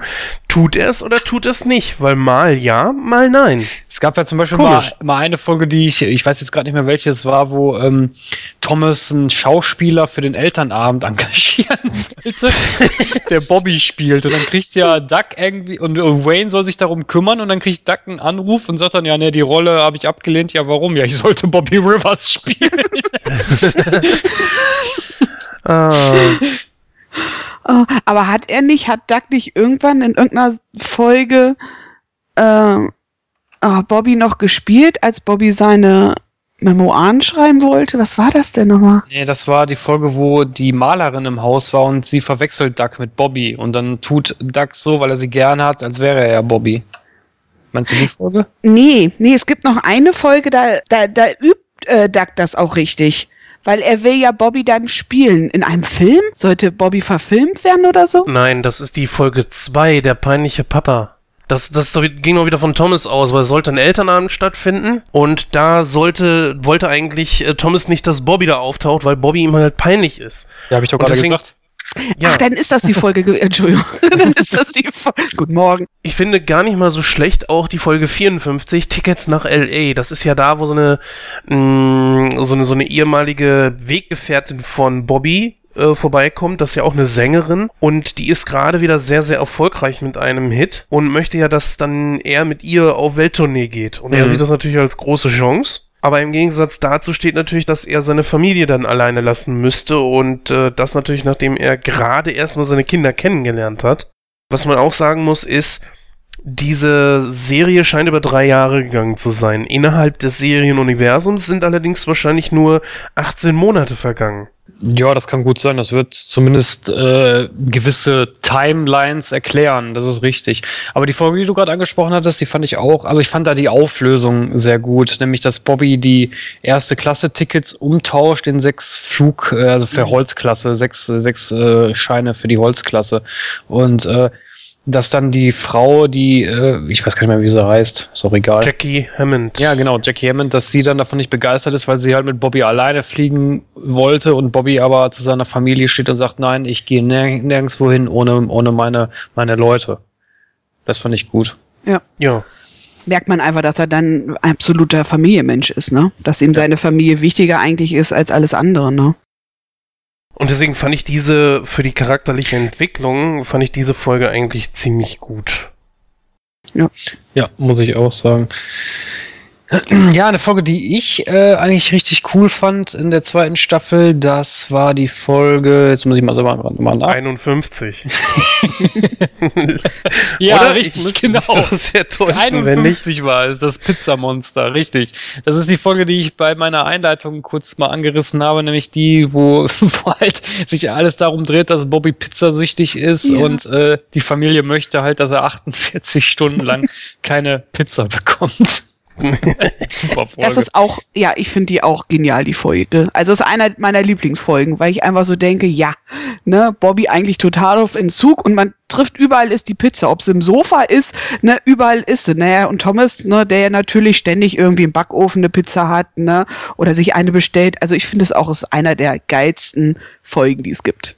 Ja, wobei da auch wieder Wayne ganz gut zum Vorschein kommt, als er hört, dass Bobby eine Wette abgeschlossen hat und ja. er ruft dann erstmal die, die, die Pizzeria dann da an Stimmt. und sagt dann so, ah, wie viel haben sie gewettet? Ja, sind sie bereit, einen Riesen zu wetten, dass Bobby keine Pizza ist? Und was macht Wayne? Erstmal geht zu, geht zu, zu Bobby hin und sagt dann, ja, Moment mal, deine Leute haben doch gewettet, dass du, dass sie dich nicht dabei erwischen dürfen, dass du keine Pizza isst. Das heißt, wenn ich dir jetzt eine Pizza kaufe, das muss ja keiner erfahren. Das ist so geil. ja, ähm, also wenn ich noch kurz eben mal sagen also eine Folge, die mir noch sehr ins Auge sticht und deswegen finde ich die wichtig, dass wir die immer mit erwähnen, ist äh, Der Weg zum Ruhm, die Folge 50. Weil es ist nämlich endlich mal eine reine Duck-Folge. Erinnert ihr euch an die? Ah, das ist ja, ja, richtig. Das ist, glaube ich, das, wo er eine Neuverfilmung für die Vögel kriegt, ne? Ja, also kurz zur Erklärung für unsere Zuhörer. In dieser Folge geht es darum, dass Duck ein ziemlich geiles Angebot als Schauspieler bekommt und zwar soll er in Die Vögel 2 mitspielen. Ich glaube, Die Vögel 2 gibt's sie nicht sogar, den Film? Ja, den gibt es. Ja. Wäre mal ganz interessant, ob Gary Huda wirklich mitspielt, weil das wäre wär natürlich cool. Ähm, naja gut, letzten Endes wird aus dieser Geschichte nichts, äh, weil, naja gut, er muss ja erfolglos bleiben, weil sonst äh, geht natürlich irgendwo so ein Teil der Serie kaputt. Aber es ist wichtig, weil A, man mal sieht, okay, der Charakter hat mehr drauf. Man hat mal auch ein paar andere Seiten von Duck gesehen, dass der auch ein paar Arschlochseiten hat. Denn das, das das, ich weiß nicht warum. Duck durfte das, also Gary Who durfte das sehr selten zeigen, dass Duck noch andere Facetten hat, als wie den gutmütigen Geldgeber. Und der immer eigentlich nur zum Schlichten da ist. Und das war der, das war der Hauptgrund oder die, die Quintessenz dieses Charakters. Und deswegen finde ich diese Folge eigentlich ziemlich cool, wo Duck ziemlich abhebt und äh, eine Limousine haben will, plötzlich mit, äh, boah, ich, ich glaube, er hat, hat so einen Pulli um, um seinen Hals gelegt und so und ähm, rennt in Lederjacke durch die Gegend, die er nicht mehr anzieht, sondern sich nur über die Schultern legt, eine dicke Sonnenbrille und sitzt auf einem Regiestuhl. Ich meine, ab und zu ist das echt ein bisschen blumig, ja, aber es ist trotzdem eine richtig gute Folge. Ja, das stimmt, das muss ich auch sagen. Das fand ich auch gut, dass der Duck mal eine andere Seite zeigen konnte. Mhm. Also das war schon gut gemacht. Aber du hast es schon vorhin angemerkt, es sind halt wenige Folgen, die sich auch wirklich nur um Duck drehen. Ne? Ja. Ja, habt ihr sonst noch irgendeine Folge aus der zweiten Staffel? Ich schaue mal, also mein wichtig. Also ja, nee, sag. meine Lieblingsfolge wurde gesagt, das war ne, der Pizzaentzug von Bobby. ja, es gibt noch ganz gute Folgen. Ich glaube, das ist auch die Staffel, in der Jodie eingeführt wurde. Kann das sein? Die beste Freundin von Erna, die ja immer mal wieder aufgetaucht ist? Ja, richtig. Und es müsste auch die Staffel sein, wo der Jaus eingeführt wurde, dieser kleine Junge, der, der. Der Neffe von Wayne, ja. Ja, genau. Richtig. Das war so eine hammergeile Folge. Meine Fresse war die geil. Der Jaus, als der reinkam, die, er, er hatte die gleichen Klamotten angehabt wie Wayne. das sah so hammermäßig aus. Und er hat ja auch die Gestiken von Wayne nachgemacht. Ja. Und das passte sowas von nicht. Und ja, klasse. Das war wirklich gut. Dann würde ich sagen, kommen wir jetzt zur letzten Staffel. Und zwar ist das die Staffel 3. Ja. Der Abstieg. ja, der Abstieg, Jens. Dann kannst du auch direkt mal sagen, warum denn der Abstieg? Hm? Oh, überlegt, äh, obliegt mir. Also ich bin ich hier der Überbringer schlechter Nachrichten. ja. ja.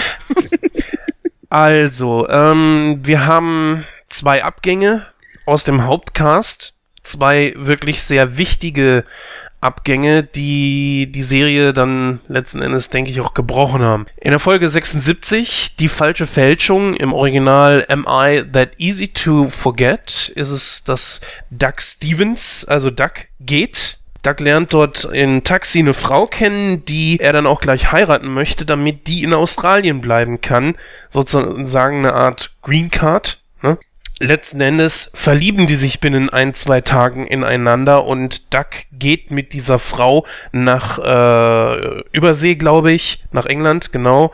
Weil halt nämlich äh, die Mutter der Frau äh, irgendwie krank geworden ist, einen Herzinfarkt hatte oder sowas oder nah eines Herzinfarktes war und Duck verlässt damit die Serie und damit natürlich auch Gary Who. Ich habe Jahre immer mal wieder, wenn mir Rock'n'Roll Daddy äh, in den Sinn kam und ich irgendwo am Computer saß und es kam immer mal wieder, versucht herauszufinden, warum der aus der Serie raus ist. Ob sie ihn rausgeschrieben haben, ob sie, ob er selber gegangen ist, ich habe keine Ahnung. Rein vom logischen her würde ich einfach mal sagen, Gary Who ist selber gegangen. Das ist jetzt nur reine Spekulation meinerseits, fußt auf gar nichts. Ich nehme es einfach mal an, weil dieser Charakter eigentlich so unwichtig war. Zweite Möglichkeit, die ich sehe, ist, wir haben gesehen, dass diese Serie nur in zwei Räumen stattfindet, praktisch. Ich meine, es gibt noch äh, Tracys Zimmer, es gibt noch Annas Zimmer, das gezeigt wird. Ja, es gibt noch den Hinterhof, der ab und zu als Kulisse dient, das ist richtig, äh, will ich auch gar nicht sagen. Letzten Endes zeigt es allerdings, dass diese Serie mit einem sehr, sehr geringen Budget gedreht wurde. Und ich schätze mal einfach, dass man möglicherweise gesagt hat, wir brauchen ihn nicht mehr. Also schreiben wir ihn raus und sparen dadurch äh, eine Gage und ein Essen ein. Ja, das würde, also die, die letzte, der letzte Punkt würde meiner Meinung nach mehr Sinn machen, weil es halt mitten in der Staffel ist, dass er geht. Also muss er ja zumindest einen Vertrag auch für die dritte Staffel unterschrieben haben. Tja. Für gewisse Folgen, also für bis zu dieser Folge wahrscheinlich. Lara, was denkst du?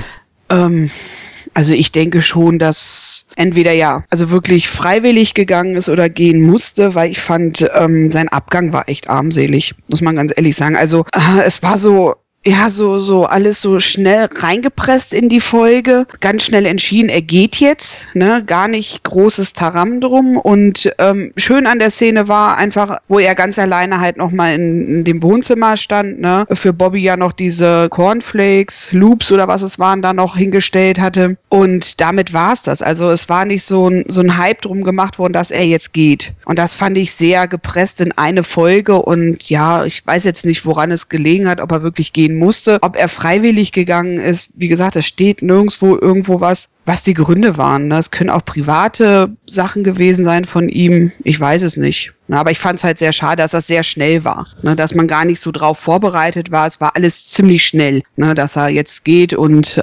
zack, weg ist er. Ich muss auch sagen, dass ich mir einige Folgen von der dritten Staffel schon angesehen habe. Sie startet da mit der Folge 71 und da ist Duck nur am Anfang und am Ende zu sehen. Top Hit in Kasachstan ist die zweite Folge der, der dritten Staffel, ist auch sehr wenig. Mhm. Und danach die Folgen ist, der, der war schon kaum noch irgendwo zu sehen. Und äh, ich sag auch ganz im Ernst, dass ich mir in Vorbereitung auf die Sendung nur die falsche Fälschung, so heißt ja die Folge, wo Duck dann geht, nur mit Widerwillen angeguckt habe. Und die mit Beth überhaupt nicht. Überhaupt nicht. Nur weil ich's musste.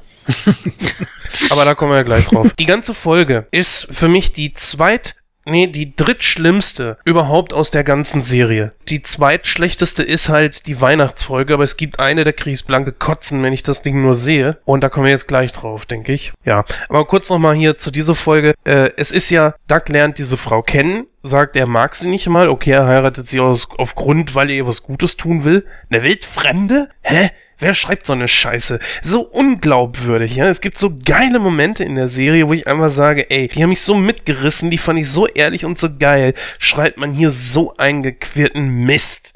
So, okay, Duck ist auch manchmal ein bisschen einfältig. Er versucht, glaube ich, auch die ganze Welt zusammenzuhalten. Kann ich ja mit viel, viel Wohlwollen noch irgendwo nachvollziehen. Aber das dann heißt so ungefähr nach zehn Minuten, nee, die Hochzeit findet doch nicht statt, weil er mag sie überhaupt nicht und äh, sie streiten wie die Kesselflicker. Das nur ein paar Stunden später. Und das, das sagen die in der Folge auch. Das ist nur ein paar Stunden später. Und abends taucht sie dann da plötzlich auf. Sie reden äh, irgendwie anderthalb Minuten miteinander und dann ist schon wieder Friede, Freude, Eierkuchen. Sie gehen zusammen äh, in Dougs Zimmer. Wahrscheinlich haben sie eine schöne Nacht zusammen. Und nächsten Tag verpisst er sich schon, weil sie dann plötzlich auftaucht. Also die Hochzeit ist dann erstmal passé. Ähm, sie taucht plötzlich auf und sagt, ja, meine Mutter hatte einen Herzinfarkt, ich muss zurück nach England. Ich kann nicht bleiben. Und Doug kommt dann mit einem Koffer um die Ecke und sagt so, ich komme mit. Ja, den Koffer hat er ja die Nacht gepackt. Ja, aber du musst doch mal bedenken, äh, was ist das für eine unrühmliche Abschlussszene ja, für so einen Charakter? Natürlich. Dass noch nicht einmal die anderen da sind. Weder Bobby, noch die Kinder, noch Tracy, keiner ist da. Doug verlässt einfach, äh, ohne irgendwelche Verabschiedung, verlässt er äh, den, die Szenerie. Ja, das stimmt schon. Vor allen, Dingen, vor allen Dingen muss man, also es gab ja eine ähnliche Folge in der ersten Staffel, wo Doug mal weg war für ein paar Tage. Und die sind ja überhaupt nicht klargekommen ohne ihn. Du merkst auch, dass zwischen dieser, also du merkst auch zwischen dieser und äh, der Folge, wo Tracy dann geht, dass eine Leere da ist. Nur fünf Personen an sich können die Serie nicht tragen. Das, das ist mir sehr aufgefallen. Und ab da ist für mich auch so wirklich der Zerfall dieser Serie. Ja, du hast vorhin gesagt, äh, eine Folge, bei der du das blanke Kotzen kriegst. Welche, welche ist denn das? Ja, eine Folge, wo ich das Kotzen kriege, ist natürlich auch so ein Punkt, ab da geht's total bergab. Die Geschichten werden immer bescheuerter, die Geschichten werden immer beschissener. Es ist der Abgang von Tracy, das ist diesmal eine Doppelfolge. Wow, Wahnsinn, dass man sich so viel Zeit dafür gelassen hat. Liegt aber auch daran, dass Rebecca Gibney hat die Serie verlassen oder verlassen müssen. Ich habe keine Ahnung, also auch da konnte ich nicht herausfinden, woran das gelegen hat. Die Geschichte ist halt die zusammengefasst. Tracy kriegt ein sehr gutes Angebot und müsste nach New York gehen. Dazu allerdings äh, müsste sie dann die Familie verlassen. Sie hadert erst mit sich, aber dann steht plötzlich eine Frau vor der Tür von äh, den, der, der Rivers Kommune und sagt, sie ist Beth Sumner. Und hä? Beth Sumner, die ist doch eigentlich tot. Das ist ja die, die eigentlich die Mutter von äh, Thomas und Anna. Und um das hier nicht auch zu sehr auszuweiten, ja, die Frau hat wohl äh, überlebt. Also normalerweise ist der Charakter ja bei einem Flugzeugabsturz ums Leben gekommen. Sie selber ist allerdings nicht in diesem Flugzeug gewesen. Sie erzählt, dass man ihr das Portemonnaie geklaut hat und dass diese Person, die ihr das Portemonnaie geklaut hat, dann bei einem Flugzeugabsturz ums Leben gekommen ist, die Leiche ist verbrannt und da hat man halt nur noch ihre Personalien gefunden und sie dann für tot erklärt. Sie selber hatte, glaube ich, irgendwie einen kleinen Unfall, war ein paar Monate im Koma, ist dann allerdings aufgewacht, ist allerdings nicht sofort zurückgekommen, sondern hat eine Liaison mit ihrem Arzt angefangen.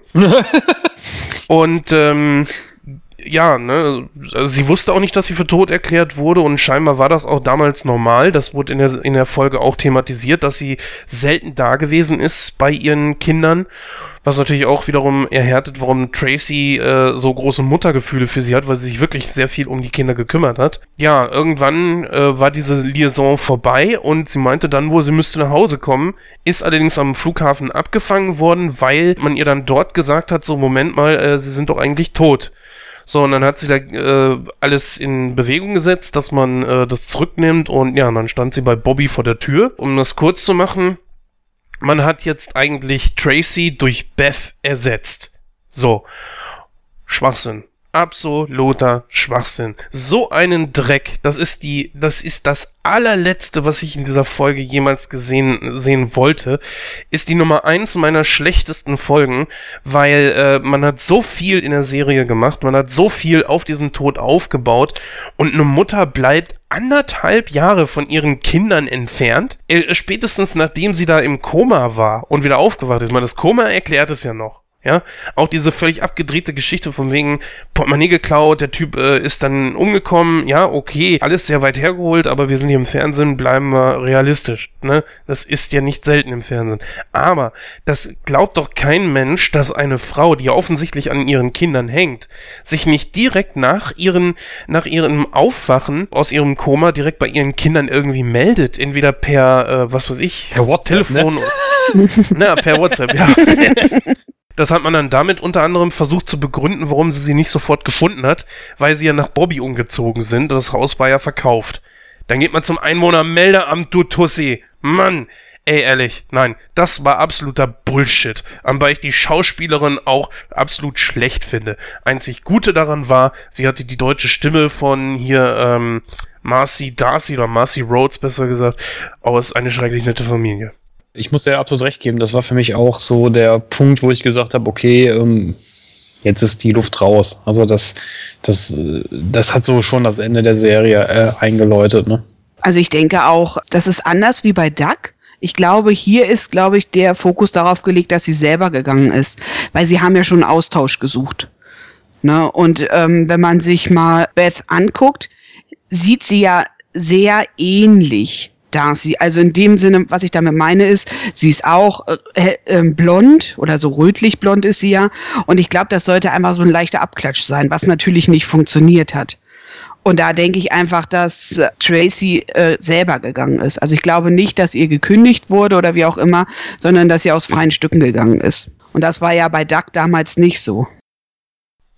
Naja, nur Bobby und die Kinder in dem Haus hätte schon mal gar nicht funktioniert. Richtig. Selbst wenn man gesagt hätte, man packt jetzt mehr Wayne mit rein oder mehr Gastauftritte, die es ja sowieso gab von hier dem, der, der, der äh, Jody. Dadurch, dass Beth jetzt wirklich, also ich persönlich finde nicht, dass sie genauso gut aussah wie Rebecca Gibney, tut mir leid, war kein guter Ersatz. Die Frau konnte nicht mal gut schauspielern. Dann haben sie einen ganz großen Fehler begangen, indem diese Frau auch sehr hippie-mäßig drauf war. Ne? Also Beth war auch so mit Okkult und hier und Meditation, bla bla und Sphären und so weiter. Man merkte schon so richtig so, okay, hier hat man einen Charakter geschaffen, der zu Bobby passen sollte. Und damit war sie ihm einfach zu ähnlich. Wenn sie auch intelligenter war als er, trotzdem. Was natürlich das absolut Schlechteste von allem war, eines der größten Grundpfeiler aller äh, Lacher, war natürlich diese Geschichte zwischen Wayne und Tracy. Und die fiel komplett flach. Anfangs gab es es noch so leicht, mit so einem leichten Anhauch, aber als es dann mit Bobby anfing, als Beth was mit Bobby anfing, konnte man das natürlich nicht mehr bringen, weil sonst wäre natürlich aus verständlicher Weise heraus Bobby Wayne an die Gurgel gegangen. Also ich fand bei Tracy war es aber so, der Abschied war anders, ne? Sie hatte ja ähm, die Szene mit Bobby in ihrem Zimmer da gehabt, ne? Wo die sich halt ja nochmal umarmt haben oder sich auch küssen wollten. Da finde ich, ähm, war es ein anderer Abgang. Also da war der, da wurde der Abschied gemacht, ne? Mit Wayne hatte ähm, Tracy ihren Abschied. Ne, das war ja diese geniale Szene, als sie äh, Wayne geküsst hat. Na, ja. Das war ja, das war ja schon sehr genial gemacht. Und da finde ich, da ist einfach ein, da ist ein für mich ein realer Abschied gewesen. Ne? Das war bei Wayne, äh, bei Duck war das nicht so. Und da finde ich, da merkt man einfach, ja, sie hat sich wirklich von ihren Kollegen verabschiedet. Also ich fand den Abgang besser. Natürlich, ähm, ja, Bess ist einfach nicht Wayne, äh, ist einfach nicht Wayne, ist einfach nicht Tracy. Äh, das ist ganz klar, das kann man auch nicht ähm, vergleichen. Und wir sind einfach Gewohnheitstiere und das ist einfach so, wir wollen die Leute, die von Anfang an ab der ersten Folge dabei sind, die wollen wir auch bis zum Ende dabei haben. Wir wollen nicht irgendeinen Austausch, einen Abklatsch von irgendwas haben. Und deshalb sehen wir das auch sehr kritisch. Ja, dann würde ich sagen, kommen wir mal langsam zum Ende. Mhm. Und genau. dann fange ich mal mit meiner Bewertung an. Ich bin mal so frei. Also wie gesagt, Rock'n'Roll Daddy ist natürlich für mich eine sehr nostalgische Sendung, eben weil ich sie auch in den 90ern geschaut habe. Ich weiß nicht, wie alt ich war. Ich denke mal so elf, zwölf vielleicht höchstens. Ähm, und ich habe, wie gesagt, sehr positive Erinnerungen an diese Show. Ich habe sie damals gerne geschaut und jetzt so nach, ja, dass man das schon sagen kann, ey, nach 20 Jahren oh, habe ich es mir jetzt äh, nochmal angeschaut auf Vorbereitung auf diese Sendung. Und ich muss ganz ehrlich sagen, klar, ich habe die Gags bisschen härter in Erinnerung, aber so hart sind sie gar nicht. Also es ist eigentlich sehr, es ist Familienhumor, sagen wir es mal so. Das macht die Show aus. Natürlich ab der dritten Staffel, wir haben es gerade besprochen, wird das Ganze ein bisschen schlecht. Aber das ist ja bei vielen Sitcoms so. Ich sag nicht bei allen, aber bei vielen Sitcoms ist es ja so, dass gerade wenn man so Stereotypen hat, irgendwann sind die Gags verbraucht und dann ist die Luft raus und dann ist es auch nicht mehr witzig. Aber nichtsdestotrotz ist es eine gute Show, die man sich anschauen kann und ähm, prozentual würde ich sagen, hat diese Serie schon ihre 75 Prozent verdient. So, ich habe ja schon viel gesagt. Und deswegen mache ich es kurz. Du hast ja auch schon einiges äh, vorweggenommen, Christoph, deswegen brauche ich es nicht wiederholen. Einzig und allein ist, dass ich nicht so ganz verstehe, dass bei diesen tausend Wiederholungen, gerade auf Pro7, wo die ja ursprünglich die Serie mal lief, so diese ganzen Wiederholungen von äh, The Big Bang Theory und, und was How I Met Your Mother und so weiter, was wir ja seit Anfang diesen Jahres merken, der Weggang von Raab, dass das Ding nicht wiederholt wird. Die lief nur dreimal im deutschen TV, ich glaube zweimal auf Pro7 und noch einmal als Wiederholung lief sie, ich glaube 1999 auf TM3. Das ist so ein Mysterium, verstehe ich nicht. Die ganze Serie ist komplett in Deutsch synchronisiert. Ja, ist doch okay. Ich kriege ich nicht so ganz klar. Und wenn man es nur im Mitternachtsprogramm zeigt oder so. Naja. So, Mm, ich bewerte die ganze Serie jetzt einfach mal und sage, ich gehe so auch mit 72 Prozent so relativ mit dir konform, Christoph. Ja, ähm, was soll ich euch sagen? Ihr habt eigentlich alle schon gesagt. Äh, für mich war es mal wieder schön, diese Serie zu sehen. Ähm, es ist zwischendurch mal in den letzten Jahren passiert, dass ich mal reingeguckt habe. Schade finde ich an dieser ganzen Situation ist, dass man sich das anschaut, aber die Qualität echt schlecht ist. Und unsere Augen sind einfach anderes gewohnt mittlerweile. Ich würde es gerne noch mal in besserer Qualität sehen. Äh, die Serie selber gefällt mir sehr gut. Ich mag sie heute noch gerne gucken, genauso wie früher. Und würde dem Ganzen 83 Prozent geben. Ja, das war's. Ich sage von meiner Seite aus, bleibt so schön und auf Wiedersehen. Ja. Ja, das war dann äh, unsere Ausgabe für Nightcrow in Serie. Ich hoffe, ihr hattet ein bisschen Spaß, wenn ihr noch Infos über äh, Rock'n'Roll Daddy haben wollt. Wir werden das, äh, den YouTube-Kanal des Users in den Crow Notes verlinken, wenn ihr da vielleicht mal reinschauen wollt. Ähm, ja, und dann ansonsten wie gesagt, wenn ihr Feedback habt, dann könnt ihr das natürlich zukommen lassen, wie immer auf die gewohnten Wege, zum Beispiel über info.nightcrow.de oder kommentiert einfach äh, hinter, äh, ja, hinterlasst Feedback direkt in dieser News oder auf unseren Social Medias. In dem Sinne möchte ich mich Wayne anschließen und dann natürlich auch sagen, bleibt so schön wie ihr seid. Ciao. ja, macht es gut, bis zum nächsten Mal und bleibt so schön.